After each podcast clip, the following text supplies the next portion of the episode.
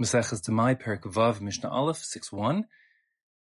In order to appreciate this Mishnah and the following Mishnah, it's worthwhile just understanding the picture of how the social and economic workings of the time of the Mishnah was. In most pre-industrial societies, meaning societies before the 1800s, uh, when there were machines to do labor, the vast majority of people um, in the society were working as peasants, that is, to say, simple farmers applying the labor to get the you know the proceeds of investing in land and getting crops and food. Of course, there were some peddlers and some artisans, but the vast majority of people were peasants. And they were free peasants. They weren't slaves or serfs, which are glorified slaves essentially. Um, they owned themselves, but they didn't own land. So they had to come to a deal where the workers, the peasants, would strike a deal with the landowners um, to work the land and enjoy the, the fruits of their labors, quite literally. So there are basically two ways that the worker, the peasant, could strike a deal with the landowners.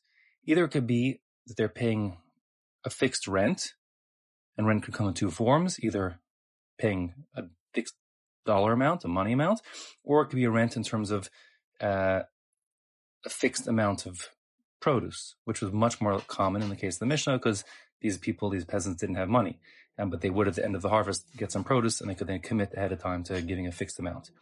The other possibility would be a, a variable amount, um, where in other words, they would sort of go into partnership and share in the proceeds of the success of the crop.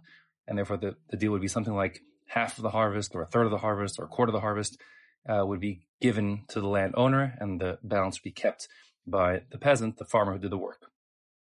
These Mishnayos discuss the questions that revolve around those relationships. So just a bit of terminology.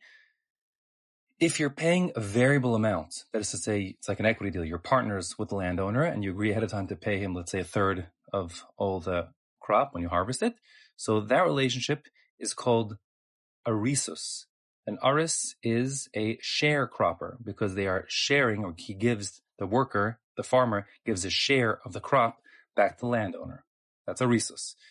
The other possibility with giving a fixed amount, if you're giving a fixed amount in produce, which is what the Mishnah is considering here, we're not going to discuss renting, schirus, renting for money, we're not discussing here. But if you pay a fixed amount in terms of, I'm going to give you 30 bushels of wheat at the end of the harvest, that's called chakirus. The person is called a chocher. So you have an aris as a sharecropper. He's giving a fixed percentage of the harvest to the landowner. And a chocher is giving a fixed amount in terms of quantity, you know, 30 bushels of wheat at the end of the process. Now, our Mishnah is concerned with the question of who is obliged to do the tithing on the portion that goes back to the landowner. So the, the peasant does all the work. At the threshing floor, he's sitting there and he's got his, you know, mountain of, of wheat kernels, and he's going to give some of those kernels to the landowner, either a fixed amount or, or percentage of whatever, you know, a fixed proportion of what he grew. In either case, the question is who has to do the tithing on the portion that goes to the landowner? And the basic restriction here is that, as we've seen before, it's forbidden to sell or give or pay debt obligations with untithed produce. Okay, there's a competing value, however, here, which is, as the way the Bartzer understands it, based on Yerushalmi, we're concerned with the the chocher, and for that matter, and also the aris, the um, the the sharecropper, of having a financial success here because you want Yishuv Eretz Israel. You want the land of Israel to be farmed thoroughly. You want Jews living on the land, and that of course promotes economic, military stability, and so. And it's a basic Torah that Jews should be living in Eretz Israel to want it to be livable and economically stable. Therefore, you don't want to make it too difficult for those farmers to be able to meet their obligations, um, so that they can be, you know, stable and economically viable and stick around farming the land of Israel and developing the land of Israel. So with that in mind, those competing issues, the Mishnah says, Hamakabel Sadam Yisrael. If a person is Mikabel, this is an Aris. So this person's a sharecropper. He's giving a fixed percentage, or a variable, a variable, a fixed percentage or a variable amount um, to the landowner. So he says, at the end of the harvest, I'm giving you, let's say, a third of the wheat. And the landowner in this first clause is a Yisrael, a Jew. Of course, the worker is a Jew because that's where we're focused on his halachic obligations um, or Minanachri, or the Jewish peasant has now essentially gone to some kind of partnership with a non-Jewish landowner, or Minakusi, or a case of a kusi. If you look back to Parakeh, Mishnah Test, I describe the kus in there in English, the Samaritans, who are essentially, for this minute, we'll just talk talk about them as being uh, Jews, as the Mishnah concerned them, questionable Jews. Although later on, as I said in the Gemara's time, they lapsed into being halachically confirmed to be like non-Jews. In any case, if a person, the aris, the sharecropper, is makabel his sadeh, he takes upon himself to harvest the field belonging to a Yisrael, a Nachri or a Kusi. The din is Yichalek lifnehem.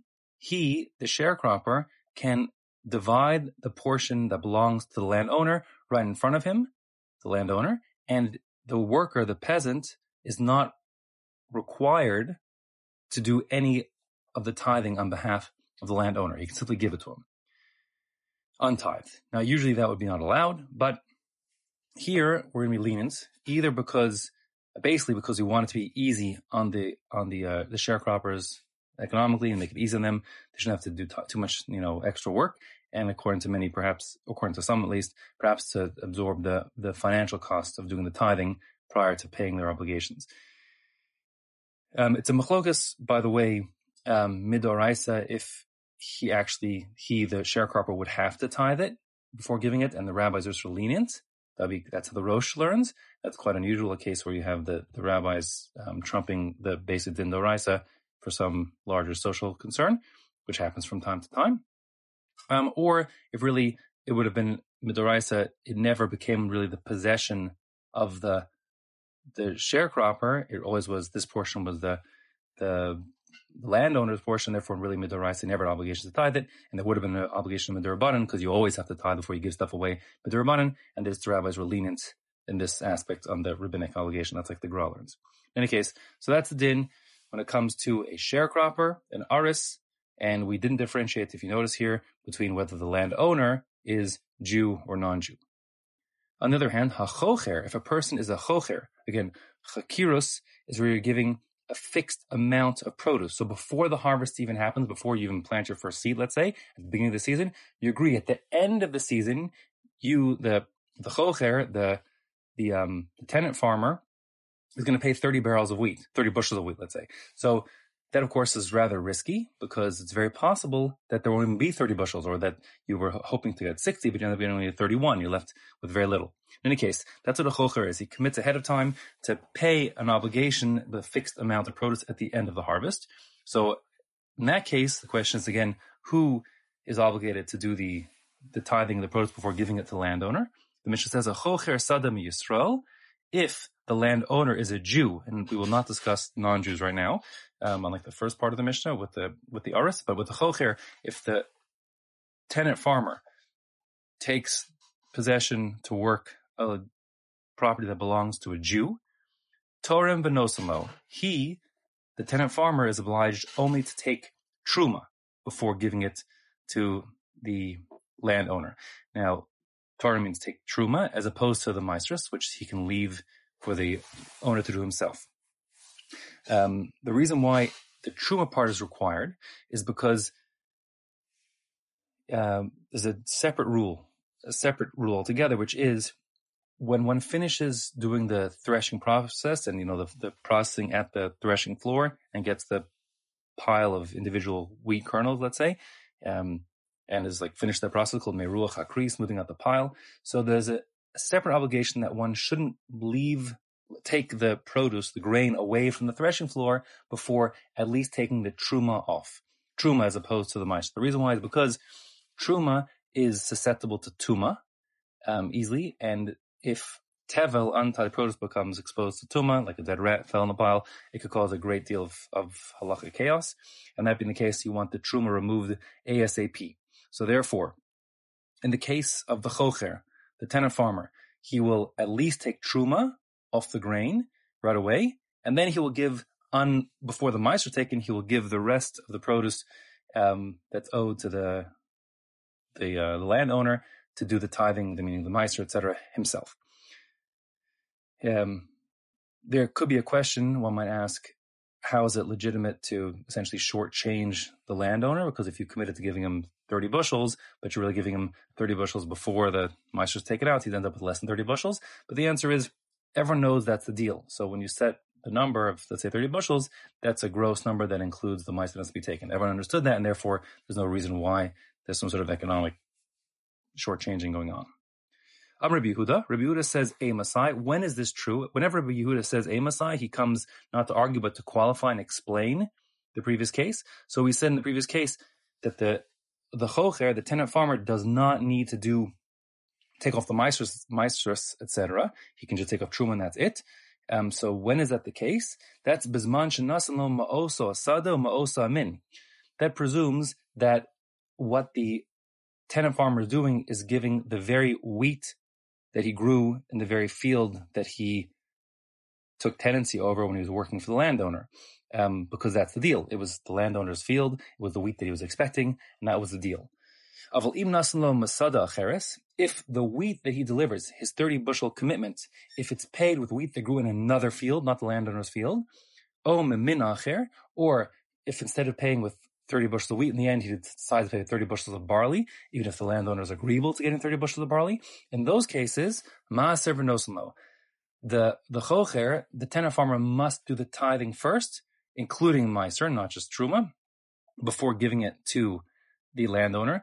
The reason is because then you have a two-stage process where first he is taking possession of the the food, and then he's essentially using that to pay his debts. That was never the deal. That was not the original deal with the with the landowner. And now, essentially, what should be happening happening happening otherwise is that the tenant farmer would be paying his obligations with unpaid produce, which is forbidden.